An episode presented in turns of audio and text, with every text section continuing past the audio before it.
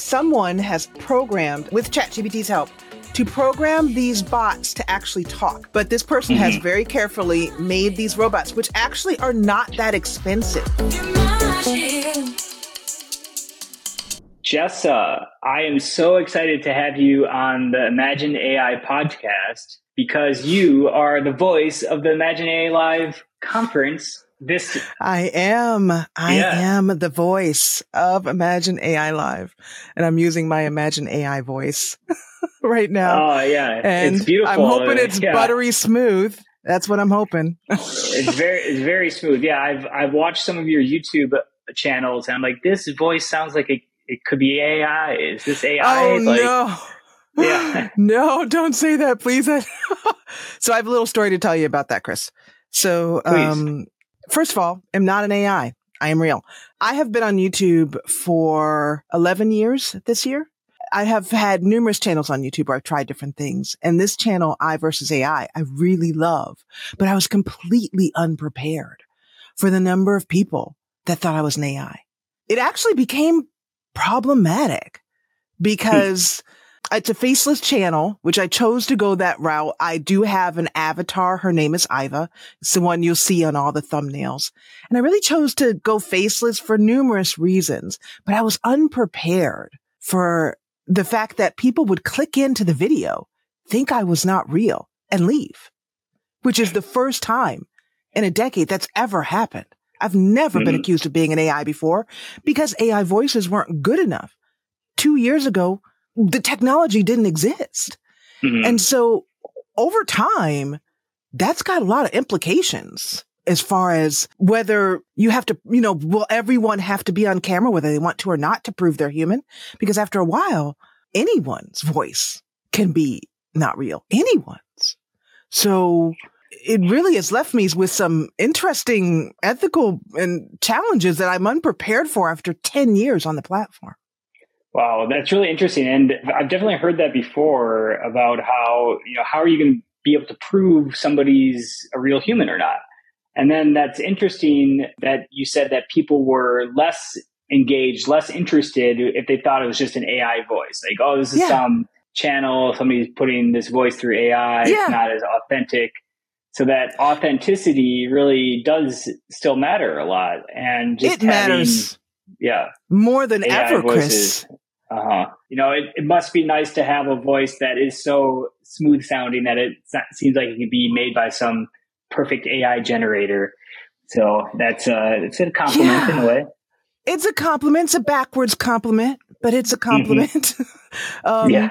It's been tough to build the channel as a result. And I've taken a few breaks from it just because it's a bit disheartening to, mm. you know, put a lot of effort into things. And also when you listen to the content, at least for me, when I listen to it, I hear a lot of mistakes, a lot mm-hmm. of mis, I make a lot of mistakes and it'll often take me six, seven takes to get something correct. So mm-hmm. when you mm-hmm. put a lot of effort into a video and you d- make a lot of mistakes, a few of those mistakes end up in the video and you're still, they're still assuming that I'm not real. That's it. It's been an interesting problem that I feel like in the future years of Imagine AI, there may be a panel on how to prove you're real without putting your face on camera because there are a lot of people who, for very good, valid reasons, do not want to put their faces on camera. And in fact, it wasn't until Steve, the founder of Imagine AI, the CEO, came to mm-hmm. me and asked if I, you know, we worked out how I wanted to be a part of this, that I was considering never going on camera. But then I, I realized that if I really want to be part of the conversation, and be at live events. I've got to, of course, show my face. So, um, but I still intend to keep my face off the camera on the channel. Okay. I totally agree. It's kind of a theory of mine is that like you need to be able to represent yourself by showing your face and like putting a face behind your words and what you're standing for um, in order to have most impact and be believable, I guess.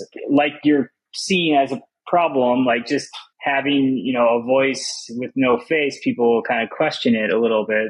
And I'm glad that you're here today to and showing your face. And it's really nice to meet you face to face. Thank you. And uh, I think, you know, I think that's just, you know, that humanness is going to be standing out as AI continues to build momentum and get better and better. It's be like, who's the human behind this? I want to learn and talk with and engage with a real human And it's very important yeah. to connect to human, to a human being. And one of the reasons why I chose to have a faceless channel and I'm still choosing to do so is because one of the reasons why I left my old channel, particularly as a female and particularly as an African American, but is inappropriate relationships, inappropriate, uh, what are they call parasocial relationships, which is something that women on the internet get plagued with a lot.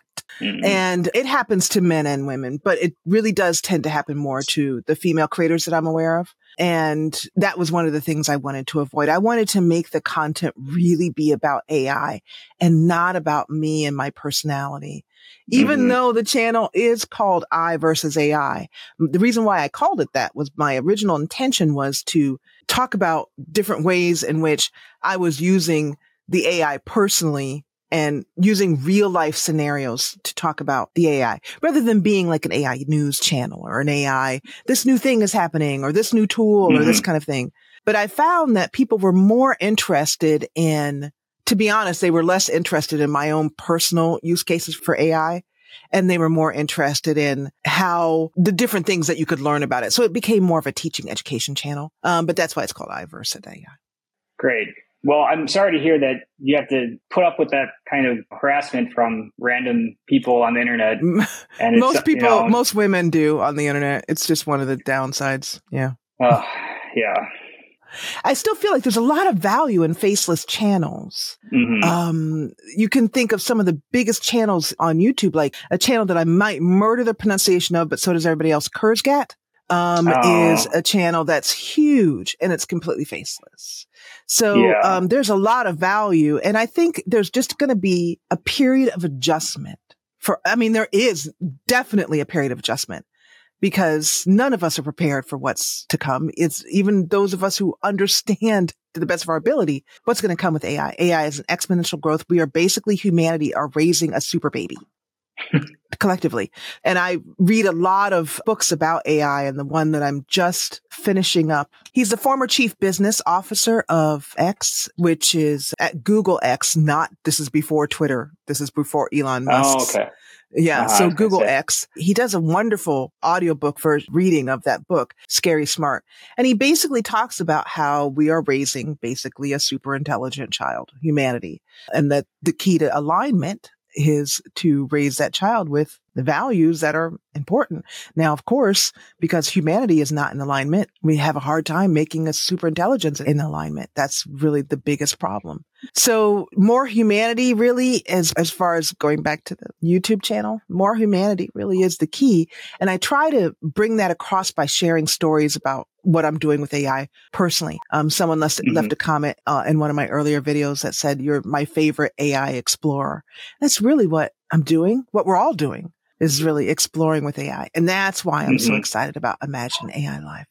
Yeah, and you know it's great that you've built these channels and you're building this community around it, and that's what we're trying to do with Imagine AI Live is build this like one of a kind community of AI enthusiasts, and we're all going to meet in real life and you know have a good time, learn from each other, and you know in in the new Fontainebleau Las Vegas hotel, it's just going to be incredible. And so have you really, seen it, Chris? Have you seen, seen the hotel?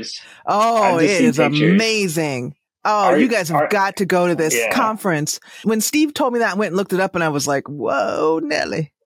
Yeah. that is quite an event center.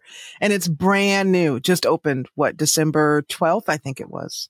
Yeah, a couple of weeks ago. And it was uh, to great acclaim. It, the opening party was really well. I saw on their socials. They've already got like 50,000 followers on Instagram. Pretty cool. But, you know, it's a branch off of the super iconic Fontainebleau in, in Miami. So this Miami. is, uh, yep. Yep. This is a nice second one for them, second hotel.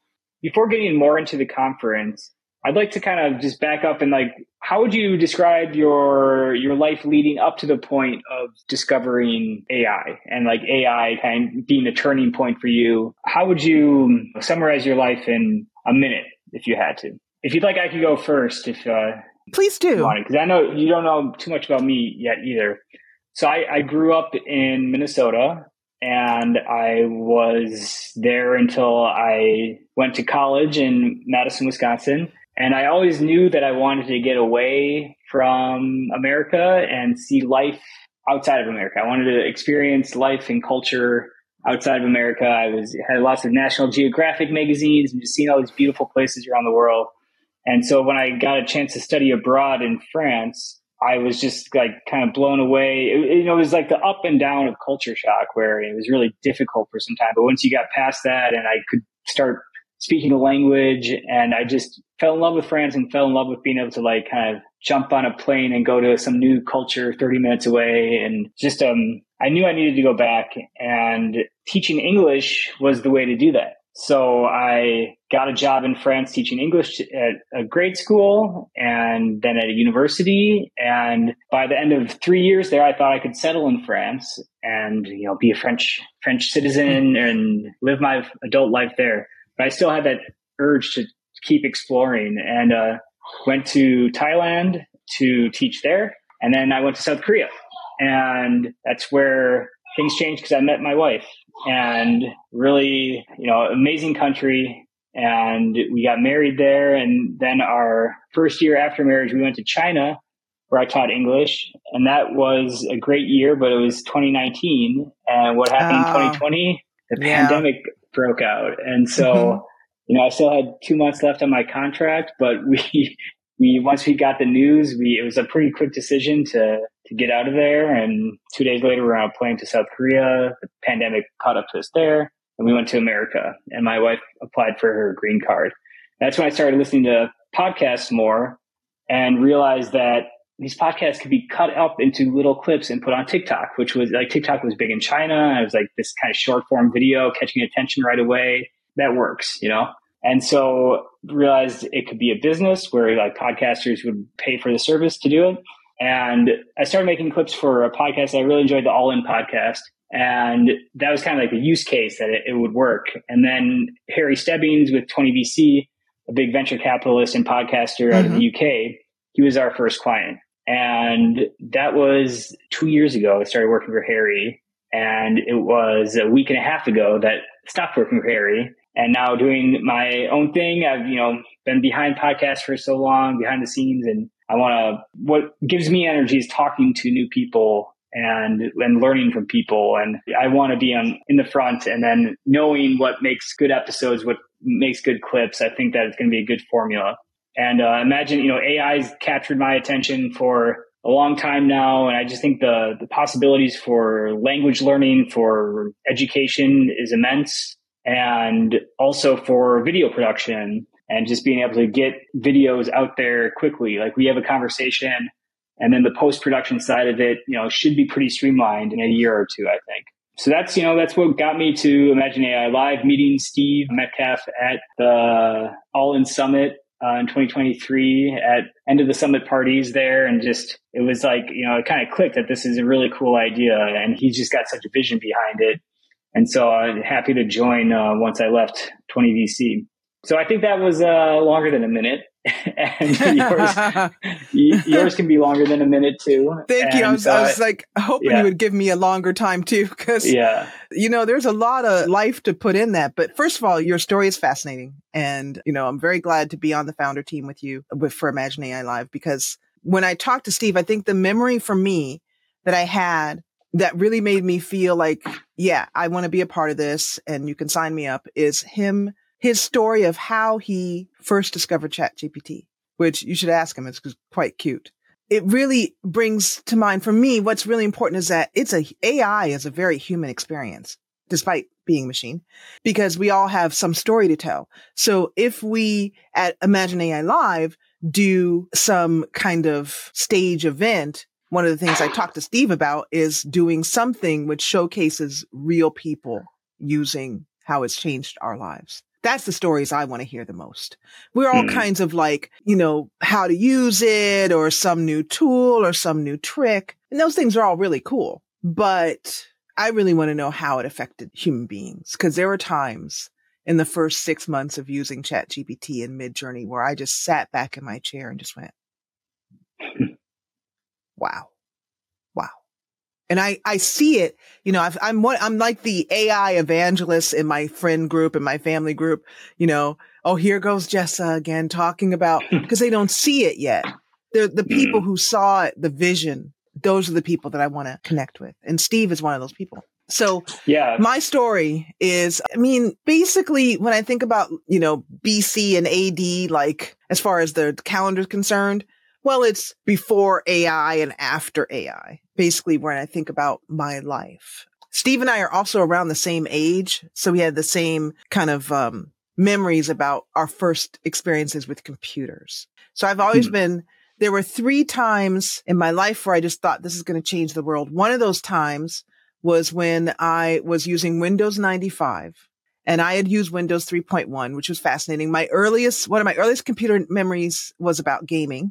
I played a game called Betrayal at Krondor, which is a game by Raymond E. Feist a book by Raymond E. Feist that was turned into a very early game. It was like one of the earliest adventure games. And I remember being so thrilled that you could walk around in a game. Now, the, when I look at the graphics now, they look absolutely ancient. And Sam Altman said, was asked by Lex Fridman on the Fridman podcast, what he thought people would think about GPT-4 in, you know, years from now. And he said something to the equivalent of, they're going to think it's slow and buggy and not that good. Like right now, what we think is just, ugh, AI is moving so quickly. When I look at those early games, I'm just like, this looks terrible. But back then it was absolutely magical. So that was my first memory is the memory of walking through a game that I had had in a book. My second memory is of being using Windows 95 and using Microsoft Word, wanting to send something to the printer for the first time. Now, this is at a job where he said, my boss said, I just got Windows 95 and Microsoft Word. I want you to learn it. I mean, that was basically the instructions. So I just started messing around with it and I wanted to learn how to print. So I just looked at the toolbar and found the thing that looked like a printer and I pressed it and the printer started and the picture, it came out we had dot matrix printers before that and all of that. So, you know, but it was the visual of it. You didn't have to type in a command slash P, you know, name of document. You just pressed a little button that looked like the thing. Later on, when people would say, well, how do you print? I'd be like, well, just look for the thing that looks like a printer, but I don't know how. And I think it's because I have a brain and there are people who I'm imagining you're one as well too, who just kind of get technology. I just always kind of got it. It made sense to me most of it. There's some things about technology don't make sense. Networking, I couldn't tell you the first thing, you know, coding, not really. But as far as just the kind of, oh, this is how you do it. I've always been willing to explore the computer landscape. Then technology. And the third time was when I started using Midjourney, August 1st was the first day I started using Midjourney last year. It was the same basic story. I had a story in a narrative that I wanted to illustrate for a channel idea I was thinking about. And it was this, a whole idea of using a game as a backstory and then creating images to go along with it was my basic idea. So I typed in a prompt for Middle Eastern, Arab type of Persian kind of mashup of the characters. Then the captain appeared. Like he just, I typed in his name and that was an early trick that I didn't know about Midjourney, but learned later is the way to get consistent characters is to use a name, name them basically. So I put the name in and, and the character appeared and it was kind of like I imagine how people must feel if they ever get, if we ever get a holodeck and you say, make me Victorian England, Sherlock Holmes parlor in 1883, right before he confronts, he travels to Reichenbach Falls to confront Professor Moriarty. And you go in and you see the fire, you see Dr. Watson, you see Sherlock Holmes, or you can be Sherlock Holmes even, you know, there's the pipe and there's the slipper with the tobacco in it, all this stuff and it's like you're in the world. So Midjourney was the first thing I found that really just made me sit back. I was so excited. I dragged my husband up to the, the, computer and I showed him, look at this. He was not impressed. He's just not got the mind for that. He's a musician. He much, pre- if he'll drag me downstairs to listen to Frank Zappa for the hundredth time. And to me, I just have a blank face. It just sounds like noise to me. And I drag him up here. It just sounds like, you know, so at Imagining AI Live, I'm looking for those people who get it right, who get it and want to talk about it because I, I want to talk about it 24 seven ad nauseum, basically until I passed out and then wake up and start talking about it again.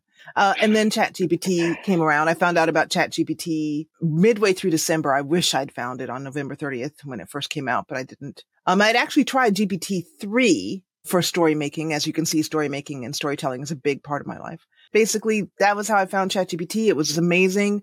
I think there were times when I would ask it to do something uh, recently. Um, for example, there hasn't been any content on the channel in part because I have been putting on a Christmas party for a sit down dinner, a five course dinner for 36 people. And that took all my wow. time and energy to do it. But I used ChatGPT throughout that process and it was incredibly helpful. Anything from compare these three different decorations that are very similar that I'm thinking about buying on Amazon for the party. Which one is the best unit price? And it was really good with that. Using the Python tool, I used GPT-4, of course. So using the Python tool, it is much better at mathematics. The best tool I've found, by the way, for ChatGPT in mathematics is something called Typing Mind. Typing Mind is a user face that's a, basically an alternative to um, OpenAI's user interface. OpenAI's user interface is lacking quite a lot. Number one, folders and some way to organize your chats or archive folders, mm-hmm. that kind of stuff. They have, for some reason, flat out refused to do that for months now, despite many people asking for it. So Typing Mind is a basically mm. a user interface for uh, the API. And so it has a lot of wonderful things like that. But one of the things it has that I used all the time during the party planning process was a calculator, a simple calculator that the GPT can use as a tool. And it was very, very helpful. For example, once I had bought all the food supplies, it was able to, you know, from different stores. I just basically read in the numbers. I could have taken a picture as well too, but I just ended up reading in the numbers of what it was and it added it up, kept a budget for me it helped me creating a, a, massive checklist for all the supplies that needed to go to the event location and then come back. So there were real world use cases for it. And I will make a video about that and see if people are interested because one of the things that I think Imagine AI can answer for us, Chris, and I think I've gone way longer than a minute, way longer, um, is it can answer for us the one thing that I think humanity, everybody is asking, the really deep question we're asking. We're asking some deep ethical questions and questions of that nature. But as far as like individually what we're asking, I think we're asking, what the hell do we do with this thing? A lot of mm-hmm. people always ask the use cases. There's every week or so, there's someone on Reddit who says, how are you using chat GPT vision? And I'll read a thread and think of, see three other use cases I hadn't thought of. I really want to get people in the same place talking about how we're actually using the tools in our lives because there's, it's a brand new tool and there are many things you wouldn't have thought of. So this thread was on Reddit and it said, what's your best GPT vision use case? And it said, and this is what I'm really highlighting. This is where I think Imagine AI could do a lot of good. I haven't used GPT vision that much since its release. So I'm curious to know how you imp- use it to improve your daily life. So we've had access to this mind blowing technology and there's so many people who are basically saying the same thing, which is, I haven't used it that much. And it's not because it's not powerful or wonderful or amazing. It's because they don't know how to use it to improve their everyday life. And that is why I named the channel I versus AI. It's you versus AI trying to find a way to change improve your everyday life. And so uh, my stories about how I'm doing it hopefully inspire others as well as teaching them things that a lot of us are now being thrown in the deep end. For example, how to use an API to connect your GPT to outside sources. I didn't even really understand what an API was until a couple weeks ago. And I now know a lot about it because ChatGPT helped me learn. But there were so many different ideas in this thread. Um, one of the examples was, uh, I needed to replace a light switch. I don't think I'd recommend doing this. Um, I had never done so before. I took pictures of the outlet and the wires with the existing switch and it walked me through the replacement. I probably wouldn't do that without an electrician, but it can help you with fixing things, for example. Someone else said knowing where I can park. You know, someone else said, which is really awesome, is typing up handwritten notes, which is a game changer. Just taking a picture of your notes. It does a great job with that. Oh, so, yeah. It does a really good job, actually, better than any other way I've seen. You can even, and it, and one of the things that ChatGPT is amazing with is making sense of gobbledygook as far as text is concerned. So the main way that I use it is I talk to it using an app extension, Chrome extension called uh, Talk to Chat GPT, which I prefer uh, rather than OpenAI's uh, implementation, partly because it's available on the web and partly because it doesn't interrupt you. The Chat GPT version has It's very simple. OpenAI puts out stuff, but it's very simplified. So there's no way to like change the pitch of the voice, change the cadence, lock it into ElevenLabs and use a custom voice. And the talk to chat GPT extension does all of that. So I use that primarily. But anyway, that is basically how I use ChatGPT in my everyday life and my basic story of how I found it. That's great. That's really cool. I love how much the ChatGPT and all these AI applications, it feels like an extension of your brain and just you get the like a little idea of something that, oh, you should be able to do this. Like I wonder if ChatGPT can. And you test it out and you try and oh what ChatGPT can do it. And that list you provided is a perfect example of that. So what I get really excited about is from a language learning perspective, like education in general, but like just think about learning another language. And because AI is going to be so personalized, like it's going to know as you learn a language, it's going to keep track, be able to keep track of the words that you know well, the grammar structures that you are understanding, and kind of bank the things you know well, but then keep like pushing you to learn a little bit more and a little bit more. And it's going to be this like AI teacher that never gets annoyed, never gives you any like any guff, any pushback, or you know, it's just going to be your dependable little AI uh, language tutor that kind of knows where you're at and can just kind of push you a little bit further until you know make games about it and little you know review processes and I just think it's an incredible opportunity there, and it's something well, I want to look into more because I know that there are companies and apps that are doing it, but I'm just I'm curious how they're doing it. And this can be implemented at whatever age. Like I'm I'm fully expecting that you know a couple years from now that my daughter is going to be able to have like a teddy bear that she can just talk to and it can talk back and it can kind of engage with her and help her her lang- you know her just first language learning and and understanding the world around her and you know being just able to this the soundboard that she can converse with. And and so it's important it's incredibly important that it's done in a you know in a ethical appropriate way for the age level. But it's you know why wouldn't that be able to happen you know? So that's i have really to show you something just about that. You just reminded me of something else i'd seen someone has programmed gabriel gary and tony these are not my bots but this is a person who has used simple python well i don't know simple for me, it wouldn't be simple with ChatGPT's help to program these bots to actually talk. But this person mm-hmm. has very carefully made these robots, which actually are not that expensive. Gary, what do you think about your new ability to see better? It's more integrated now, so it's more you actually seeing. Alex, the wonders of modern technology. Ever so grateful for these digital eyes that let me see the world. Your room, actually. Isn't that bookshelf just begging for me to rearrange it alphabetically or by color just to mess with you? But seriously, this upgrade is like going from a flip phone to a smartphone. So much to look at, so much to make fun of. Speaking of, I have some AI generated images that I made that are just like cracking me up. So I was hoping to show them to you. Here, I'm going to hold it so you can see it. the absurdity of AI art. A can of, is that screaming soup? And a hedgehog with a matching expression. You know, it's almost too highbrow for me. Almost. It's like if Salvador Dali and a meme had a baby. Frame it, Alex. It's a masterpiece of modern confusion. Okay, how about this one? So this one is a comic that I found on Facebook that is also AI generated. Um, so let's see if you can if you can see it. a visual pun buffet. That's one seriously intense tongue action going on. I feel bad for whatever or whoever is on the receiving end. And that horse, it's either seen things or it's about to sing the solo of its life. Those people's faces in the last panel, though, priceless. Looks like they've just seen their browser history made public.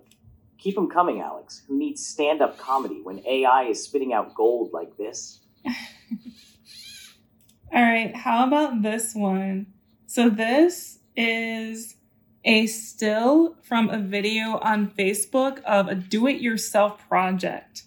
Um, and so I'm just kind of wondering what you think about this unconventional project. DIY, where the why sometimes stands for why did I think this was a good idea? What you're showing me looks like a toilet seat turned into a throne of luminescent luxury. Very posh, mm-hmm. very practical. But hey, at least you'll never miss in the dark, right? Just think of the ambiance it could add to our bathroom, like a disco for your derriere. Okay, so I was wondering if you caught it or not. So I'm going to give you a different angle of this because there is something special about it that you really need to see. Blah, what do we have here? A DIY toilet seat that doubles as a predator from a dental horror movie with a glow in the dark feature to showcase its toothy grin? I commend the creativity. But imagine stumbling into the bathroom at night and being greeted by that. It's like a carnival ride. Step right up for the ultimate potty experience. You might actually scare the pee out of someone, quite literally. So, when we bring that back to language learning, I can think of two different amazing opportunities here, Chris. One is a universal translator. First of all, just talking in, say, English and then having it translated to Portuguese, for example. Um, mm-hmm. So basically, you speak what you want to say to your your daughter or anyone else. Let's say at a restaurant, you know, can I please have the uh, hot dog special? And then ChatGPT just immediately translates that into English, and that gives us our next Star Trek experience. As you can see, I love Star Trek: The Next Generation.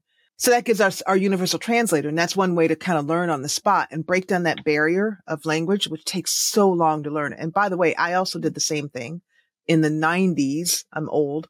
I um, moved to Madrid and lived there for a year and a half. And I got oh, wow. there through the teaching English path. I did it as an au, au pair, a nanny, basically. Oh, cool. Um, and then moved on to teaching English and lived in Madrid. And I learned English by listening to their version of NPR, basically, for mm-hmm. five months, 24 7. I basically put Are it you, on and slept with it. You learned Spanish, just, you mean? Yeah, I learned Spanish. Yes. I'm sorry. Did I say English? I meant Spanish. Yeah. So that's one way. And then the other way is with your daughter and the toys. If you program that toy to answer only in whatever language you're teaching her mm-hmm. and she can play with it. And when I looked at those, you know, the Reddit user said, you know, I, where they got these robots from. And I went and looked at them and they were not that expensive. That one that we're looking at in that video is $160 or something like that. I was yeah. thinking like a thousand or something. It was no, not very expensive That's so cool. And that, that's such a great, you know, for anybody that's got kids that are like preteens, teenagers, I guess younger, than you know, maybe eight to 18. You know, it's such a cool project to build one of those things and then hook it up to a large language model and just be able to speak with it. And it's got the whole wealth of information just speaking back and, and joking around with you too. And, you know, just a little it's got its own personality. He said it out of the three robots that he had, that they all have different personalities. And one of the robots, like as she got the third robot, one of the robots actually named the first robot named the third robot. You know, what's the, what's going to be this new robot's name? You name the robot. So, so cool. Yeah, I love hearing all these uh, specific examples of people using ChatGPT and these AI models and you know and that's what's so cool about the community and how just you know it's improving so quickly. And like every week there's a huge list of things that people have done and it's hard and possible to keep up with it all. And that's what we're hoping to do with our our channels and just kind of bring to the forefront these kind of underreported on cool real life stories. Like you said just how you know people need to realize that this is applicable to everybody's life and you know it can benefit you now today by just trying it out. And because so many people still haven't tried it out. And i feel a lot of people are perhaps hesitant and scared even to you know go down this road and oh it just seems too new and too what's it going to do? And and it's true that there's a lot of scary unknown things that could happen like a lot of societal impacts that it's going to have in the future as jobs get easier to do and you know all these different production levers on different aspects of the economy change and we'll be seeing that how it all folds out. But like the doesn't help you to not pay attention to it. You need to pay attention to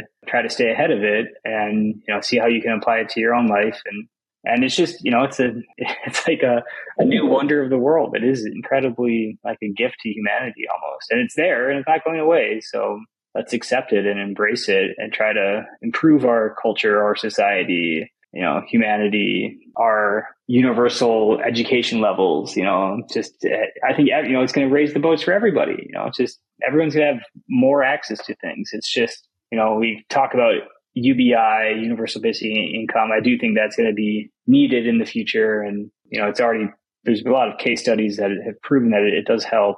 I think that will be helpful.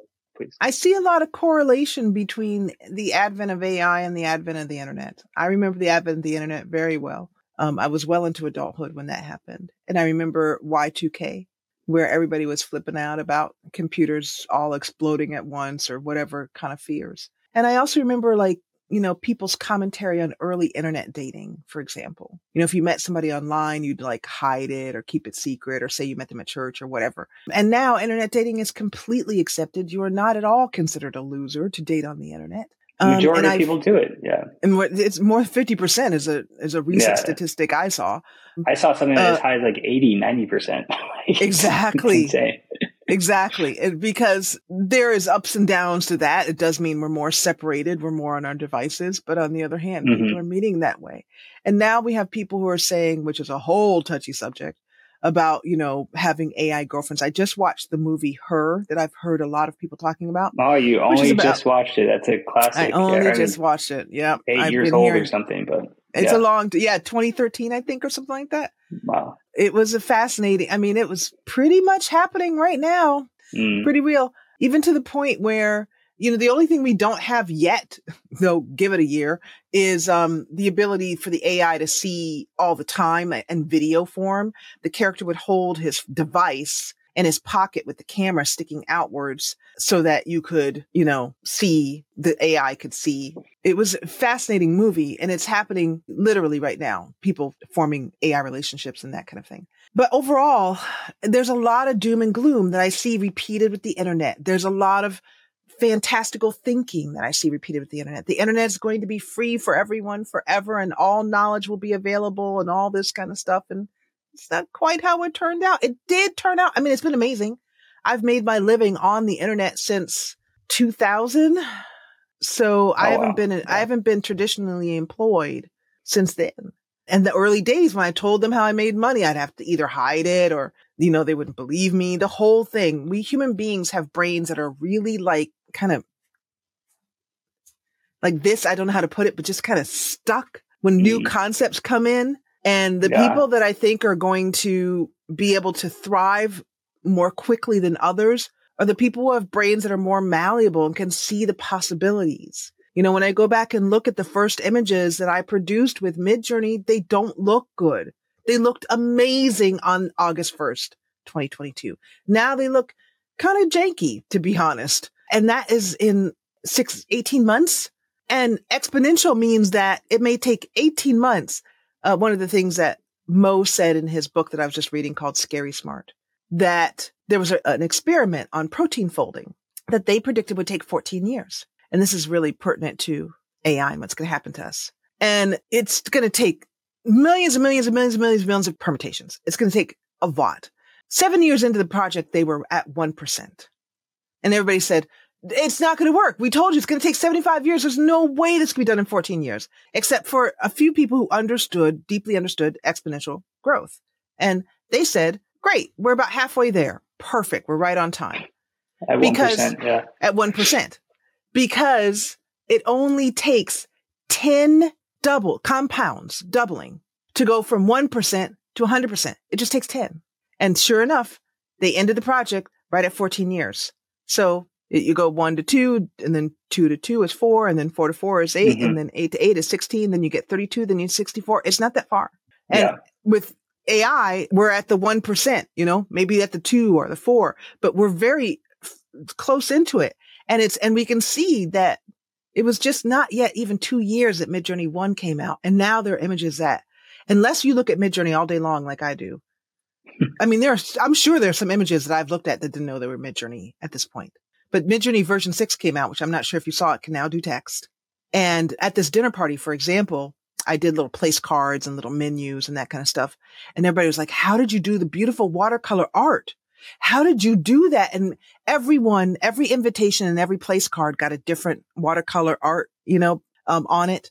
And people were like, did you, how did you make like 36 different versions of this? And I was like, Midjourney. And some people went, Oh, isn't that the AI thing? And some people went, what is that?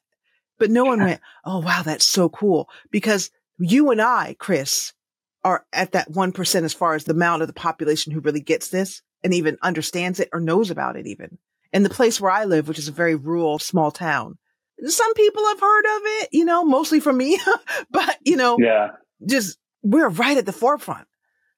And as far as I know, I don't know if you know, but I don't think there's any other conference built from the ground up. There are other conferences that were on machine learning or, or some other aspect of, of the industry that are switching over to AI or adding more AI stuff in. But as far as I know, Imagine AI Live is the first conference ever built from the ground up for AI, specifically for AI. And the one thing I said to Steve is I said, why aren't we using ChatGPT to make the conference? yeah. I said, why aren't we making that part of the whole marketing thing? We are making an AI conference with AI. Not we are mm-hmm. making an AI conference with traditional tools with our little human hammers banging away at a keyboard we are using AI to build the best AI conference in the world. So damn right. We'll and we're also the first and only conference that I know of that is building and launching a podcast at the same time from the ground up to from coincide with up. it. Yep. Yep. So it's it's really exciting. That that was said perfectly. All right, Jessa, I want to move into our AI news quiz of the week. I want to know if you know the answer to this question. Are you ready? Bring it. what major news publication sued Microsoft New York Times. and ChatGPT? Oh, yep. You got it. The New York Times sued Microsoft and OpenAI, the company that created ChatGPT, for copyright infringement. Its lawsuit claims that millions of the publication's articles were used unlawfully to train chatbots, amounting to billions of dollars in statutory and actual damages. It is the latest swipe against AI platforms accused of using copyrighted work to train their models. Jessa, your take? The New York Times basically claims that their biggest fear is that they're going to be able to, that their content was used to train their direct competitor. Because chatbots will eventually be able to do what they're doing, which is true. They can always already do that. And there's already an AI news channel. Have you heard about that? I think they're called One News and their entire operation is AI including the news anchors okay. themselves. Oh, yeah. Wow. I mean, then they look real. So they're basically saying you used our news, basically. But the challenge is they have to prove that ChatGPT, I mean, it, ChatGPT is trained on millions of different sources. Now, the New York Times is claiming that their particular source is more valuable because it's high quality, which is true. Finding high mm-hmm. quality data in AI training is very, very difficult you know, I mean, training on Reddit is not going to get you nearly the value that you will get from training on the New York Times. If you yeah. want a smart, intelligent AI, do not train on Reddit. But, you know, that adds in a certain flavor, but it's not going to give you that. That's why they want access to example academic papers, you know, that kind of stuff. Yeah. And, and that is why they created Whisper, for example. Whisper was not just done out of the generous, generosity of their heart. They needed it to break through into your world to, they needed it to break into the black box of podcasts, which are not text and turn them into uh-huh. text and then YouTube videos. In order to train on YouTube videos, they needed to so be wait, able what to. What was Whisper? Whisper is their speech to text. OpenAI's. OpenAI's speech to text API. It's called Whisper. Okay. So they use um, that to, to and they scrape all of the to audio, all the podcasts. Exactly. That's how they got all that data. That's why Whisper was created. Yeah, and Whisper is actually see, amazing. I can see why uh, New York Times is so scared in making this and filing this lawsuit because if ChatGPT can just summarize the news without ever having to click on a New York Times article and see ads, you know, their business models kaput. And I it was also kaput. reading this is exactly. I was also reading this is uh, an advantage for Grok, Twitter's mm-hmm. or X's AI because it's training on all the live news that's happening on the platform continuously exactly. every day it's going to have an advantage in reporting the news and and people are already there. The people reporting the news on X know that's part of the deal is that Grok is taking all their data, but they get the distribution at least, and they get it's part of the part of the deal. So maybe it's going to favor Grok over OpenAI if if New York Times actually wins this suit, and then you would think that maybe other news publications would file as well. Very interesting. So thank yeah, you, Jessa, for uh, with the slam dunk for that ver- first uh, section of the AI news quiz here. So good job. Okay, so I want to touch two more things. So, have you heard the confirmed speakers we have at Imagine AI Live yet? I just know about I think Heather um, is her name, and um, but I haven't already. So give me a refresher on that because I know Steve's been working on it. So here's who's confirmed so far: John Rossman, ex Amazon exec, who's an, also an author, and he's just wrote a new book on AI. Antonis Kocheilas, the global CEO of Ogilvy Advertising, one of the top brand agencies in the world, and a major thought leader in the corporate world on the AI creative process. We have Adam Brotman and Andy Sack, formerly of Starbucks and Microsoft, and co-founders of Forum3.com and Hive.ai, a new platform for brands to reach AI creators, and authors of the forthcoming book, Our AI Journey, in conjunction with Harvard Business Review on the topic of mastering AI for business. So they're going to be great guests. Bindu Reddy, the CEO of and co-founder of Abacus.ai, one of the most prominent enterprise AI companies and platforms for businesses, with a specific expertise on open source generative AI usage. And then we have a lot of these AI creators who I'm so excited that are going to be able to make it. Yavi Lopez, renowned AI expert and the founder of Magnific.ai, a company revolutionizing image upscaling and advanced AI. Matt Welsh, former Harvard professor of computer science and co-founder and CEO of Fixie.ai, a platform for AI agents. Rob Vandenberg, co-founder and CEO of Channel AI, usechannel.com, a company that allows businesses to talk to data with AI. Ole Lehmann of AI Solopreneur, you know, the, the newsletter, really popular yep. newsletter, AI Solopreneur one of the largest X and LinkedIn accounts focused on AI growth for business professionals. And then Linus, Linus of Inside My Head AI, one of the largest X accounts as well, focused on creativity and de- design in the world. I actually got to meet the guy. Super cool dude. So yep, excited. I know him. I, I know of him. And then Marco van Hylckama Vlieg, a globally recognized product design thought leader who's currently the leading the generative AI initiatives at Kohl's. All right, so that's it's a long that list of names. Great. Yeah, you know what you know, I I'm want? So happy to see the happy to see a bunch of confirmed speakers already, and we've got room for more. And we're aiming for some big guests, so um, we're excited to roll out these names and kind of build some steam and excitement. Three months away today is the first months, day, yep. so we got three months. Thank you so much for joining the Imagine AI podcast. Thank you for having me. Thank you. Find yourselves at Imagine AI Live 2024. We'll see you there.